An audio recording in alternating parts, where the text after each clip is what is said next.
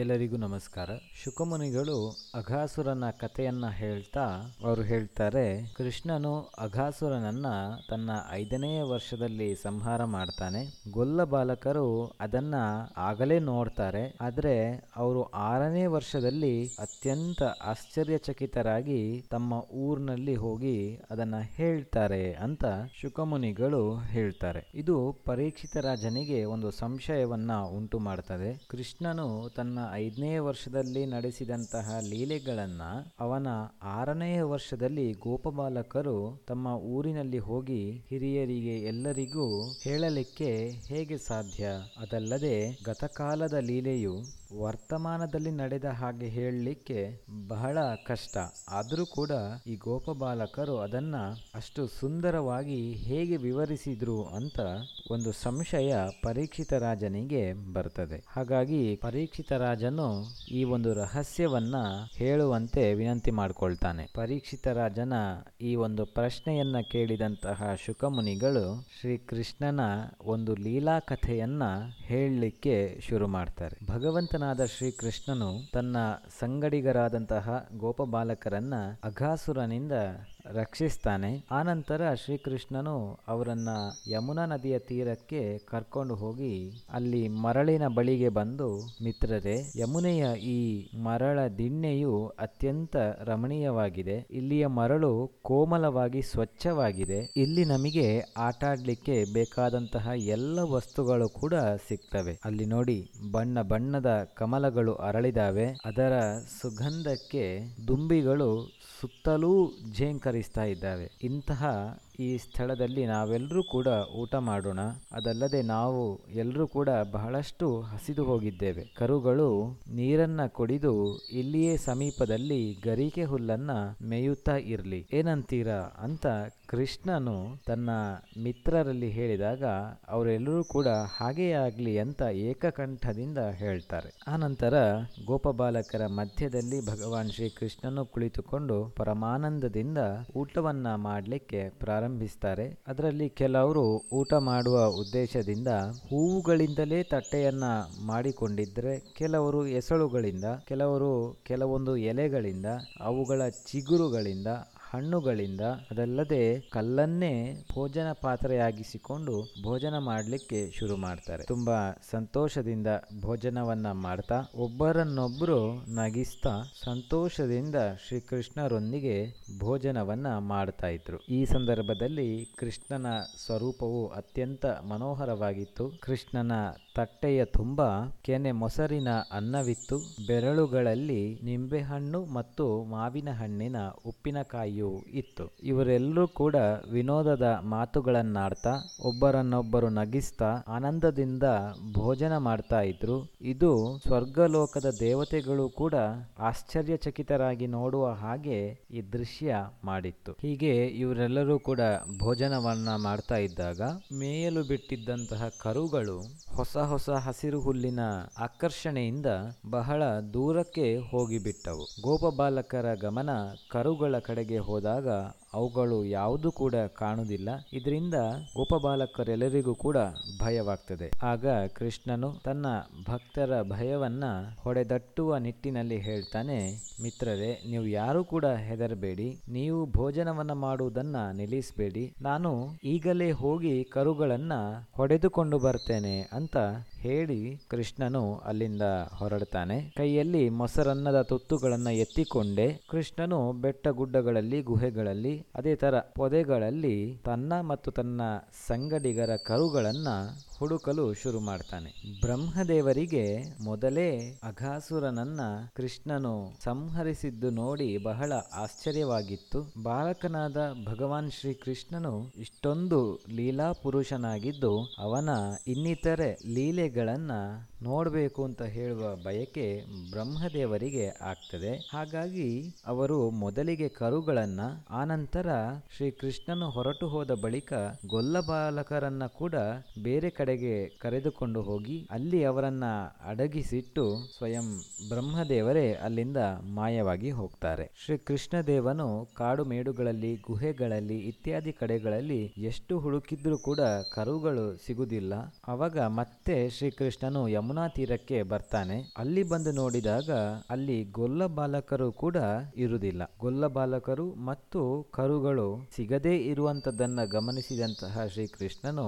ಮನಸ್ಸಲ್ಲೇ ಅನ್ಕೊಳ್ತಾನೆ ಖಂಡಿತವಾಗಿಯೂ ಕೂಡ ಇದು ಬ್ರಹ್ಮದೇವನದ್ದೇ ಕೆಲಸ. ಅವನೇ ಇವರೆಲ್ಲರನ್ನ ಕೂಡ ಬಚ್ಚಿಟ್ಟಿದ್ದಾನೆ. ಹಾಗಾಗಿ ಶ್ರೀಕೃಷ್ಣನು ಗೋಪಬಾಲಕರ ತಾಯಿ ತಂದೆಯರುಗಳಿಗೆ ಮತ್ತು ಅಲ್ಲಿದ್ದಂತಹ ಗೋವುಗಳಿಗೆ ಅದಲ್ಲದೆ ಬ್ರಹ್ಮನಿಗೂ ಕೂಡ ತನ್ನ ಲೀಲೆಯನ್ನ ತೋರಿಸಬೇಕು, ಆನಂದಗೊಳಿಸಬೇಕು, ಮಕ್ಕಳು ಇಲ್ಲದೆ ಇರುವಂತಹ ಭಯವನ್ನ ಹೋಗಲಾಡಿಸಬೇಕು ಅಂತ ಹೇಳುವ ನಿಟ್ಟಿನಲ್ಲಿ ಕ್ಷಣ ಮಾತ್ರದಲ್ಲಿ ತಾನೇ ಅನೇಕ ಗೋಪಬಾಲಕರಾಗಿ ಮತ್ತು ಕರುಗಳಾಗಿ ಪರಿವರ್ತನೆಯನ್ನ ಹೊಂತಾನೆ ಮೊದಲು ಎಷ್ಟು ಸಂಖ್ಯೆಯಲ್ಲಿ ಈ ಗೋಪಬಾಲಕರು ಮತ್ತು ಕರುಗಳು ಇದ್ರೋ ಅಷ್ಟೇ ಸಂಖ್ಯೆಯಲ್ಲಿ ಕೃಷ್ಣನು ತನ್ನ ಅಂಶದ ಗೋಪಬಾಲಕರುಗಳನ್ನು ಕರುಗಳನ್ನು ಸೃಷ್ಟಿ ಮಾಡ್ತಾನೆ. ಗೋಪಬಾಲಕರ ಮತ್ತು ಕರುಗಳ ಶರೀರಗಳು ಎಷ್ಟು ಗಾತ್ರದಲ್ಲಿತ್ತೋ, ಯಾವ ಬಣ್ಣದಲ್ಲಿತ್ತೋ, ಈಗಲೂ ಕೂಡ ಅದೇ ಬಣ್ಣ ಗಾತ್ರದಲ್ಲಿ ಕಂಗೊಳಿಸುವ ಹಾಗೆ ಶ್ರೀಕೃಷ್ಣನು ಮಾಡ್ತಾನೆ. ಈ ಹಿಂದೆ ಅವರೆಲ್ಲ ಯಾವ ಆಟವನ್ನ ಆಡ್ತಾ ಇದ್ರೋ, ಯಾವ ತರದಲ್ಲಿ ತಮ್ಮನ್ನ ತಾವು ಸಿಂಗರಿಸಿಕೊಂಡಿದ್ರೋ, ಯಾವ ಯಾವ ವಾದ್ಯಗಳನ್ನ, ಆಟಿಕೆಗಳನ್ನ ಕೊಂಡೊಯ್ತಾ ಇದ್ರೋ, ಅವೆಲ್ಲವನ್ನ ಮತ್ತೆ ಎತ್ತಿಕೊಂಡು ಆಟವನ್ನ ಆಡ್ತಾ ಗೋಪ ಬಾಲಕರೆಲ್ಲರೂ ಕೂಡ, ಅಂದ್ರೆ ಕೃಷ್ಣನ ಅಂಶವಾಗಿರುವಂತಹ ಗೋಪ ಬಾಲಕರೆಲ್ಲರೂ ಕೂಡ ತಮ್ಮ ತಮ್ಮ ಮನೆಗೆ ಹಿಂತಿರುಗ್ತಾರೆ. ಅದೇ ತರದಲ್ಲಿ ಕರುಗಳು ಕೂಡ ಗೋಪ ಬಾಲಕರೊಂದಿಗೆ ತಮ್ಮ ತಮ್ಮ ಹಟಿಗಳನ್ನ ಪ್ರವೇಶಿಸ್ತವೆ. ಗೋಪಬಾಲಕರು ಮನೆಗೆ ಬರ್ತಾ ಇದ್ದ ಹಾಗೇನೆ ಗೋಪಿಯರುಗಳಿಗೆ ಬಹಳಷ್ಟು ಸಂತೋಷವಾಗ್ತದೆ. ಅವರೆಲ್ಲರೂ ಕೂಡ ತಮ್ಮ ತಮ್ಮ ಮಕ್ಕಳನ್ನ ಮುದ್ದಿಸ್ಲಿಕ್ಕೆ ಶುರು ಮಾಡ್ತಾರೆ. ಬೆಳಿಗ್ಗೆಯಾದೊಡನೆ ಎಲ್ಲರೂ ಕೂಡ ಕೃಷ್ಣನೊಂದಿಗೆ ಅಡವಿಗೆ ಹೋಗುವಂತದ್ದು ಸಂಜೆಯಾದ ಕೂಡ್ಲೇನೆ ಮತ್ತೆ ಈ ಕೃಷ್ಣನ ಅಂಶವಿರುವಂತಹ ಗೋಪಬಾಲಕರನ್ನ ಒಳಗೊಂಡಂತಹ ಕೃಷ್ಣನು ಕೂಡ ತಮ್ಮ ತಮ್ಮ ಮನೆಗೆ ಮರಳಿ ಬರುವಂತದ್ದು ಇದು ಅನೇಕ ವರ್ಷಗಳ ಕಾಲ ಹೀಗೆ ಮುಂದುವರಿತಾ ಹೋಗ್ತದೆ. ಅದೊಂದು ದಿನ ಬರ್ತದೆ. ಆ ದಿವಸ ಶ್ರೀಕೃಷ್ಣನು ಬಲರಾಮನೊಂದಿಗೆ ಕರುಗಳನ್ನ ಮೇಯಿಸ್ತಾ ಕಾಡಿಗೆ ಹೊರಡ್ತಾನೆ. ಈ ಸಂದರ್ಭದಲ್ಲಿ ಗೋವುಗಳು ಕೂಡ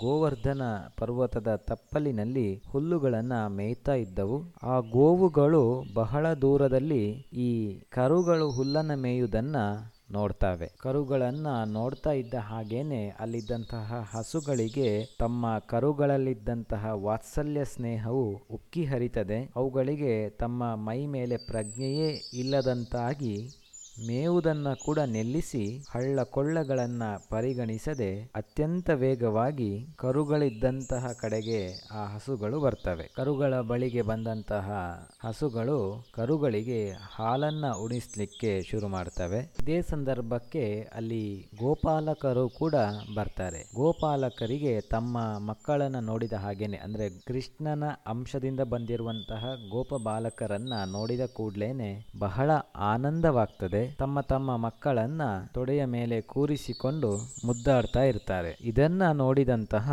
ಬಲರಾಮನು ಹಸುಗಳ ಮತ್ತು ಗೋಪಾಲಕರುಗಳ ಇಷ್ಟೊಂದು ವಾತ್ಸಲ್ಯಕ್ಕೆ ಕಾರಣ ಏನು? ಈ ರೀತಿ ಆಗ್ಬೇಕಿದ್ರೆ ಏನೋ ಮಹತ್ವವಾದಂತಹ ಕಾರಣವಿದೆ ಅಂತ ಯೋಚಿಸ್ಲಿಕ್ಕೆ ಬಲರಾಮನು ಶುರು ಮಾಡ್ತಾನೆ. ಬಹಳ ವಿಚಾರ ಮಾಡಿದ ನಂತರ ಆತನಿಗೆ ಗೊತ್ತಾಗ್ತದೆ, ಇದು ಕೃಷ್ಣನದ್ದೇ ಒಂದು ಮಾಯೆ ಅಂತ. ಬಲರಾಮನು ಹೀಗೆ ವಿಚಾರ ಮಾಡಿ ತನ್ನ ಜ್ಞಾನ ದೃಷ್ಟಿಯಿಂದ ಗೋಪ ಬಾಲಕರನ್ನ ಕರುಗಳನ್ನ ನೋಡಿದಾಗ ಇವೆಲ್ಲವೂ ಕೂಡ ಕೃಷ್ಣನದ್ದೇ ಅಂಶ ಅಂತ ಹೇಳುವಂತದ್ದು ಅವನಿಗೆ ಗೊತ್ತಾಗ್ತದೆ. ಬಳಿಕ ಬಲರಾಮನು ಕೃಷ್ಣನನ್ನೇ ನೇರವಾಗಿ, ಯಾಕೆ ನೀನು ಈ ರೀತಿಯ ಮಾಯೆಯನ್ನ ಮಾಡಿದೆ ಅಂತ ಪ್ರಶ್ನೆಯನ್ನ ಮಾಡಿ ಕಾರಣವನ್ನ ತಿಳಿಸಿಕೊಡುವಂತೆ ವಿನಂತಿಸಿಕೊಳ್ತಾನೆ. ಇಷ್ಟೆಲ್ಲ ಪ್ರಸಂಗಗಳು ಆಗ್ಬೇಕಿದ್ರೆ ಹತ್ರ ಹತ್ರ ಒಂದು ವರ್ಷಗಳು ಆಗಿದ್ದವು. ಇದೇ ಸಂದರ್ಭಕ್ಕೆ ಬ್ರಹ್ಮದೇವರು ತಮ್ಮ ಲೋಕದಿಂದ ಭೂಮಿಯ ಆ ಊರಿನಲ್ಲಿ ಪ್ರತ್ಯಕ್ಷನಾಗ್ತಾರೆ. ಬ್ರಹ್ಮದೇವರ ಕಾಲಮಾನದ ಪ್ರಕಾರ ಇದು ಕೇವಲ ಒಂದು ತ್ರುಟಿ. ಅಂದ್ರೆ, ಈ ಒಂದು ವರ್ಷದ ಅವಧಿ ಬ್ರಹ್ಮದೇವರಿಗೆ ಸೂಜಿಯಿಂದ ಕಮಲದ ಎಸಳನ್ನ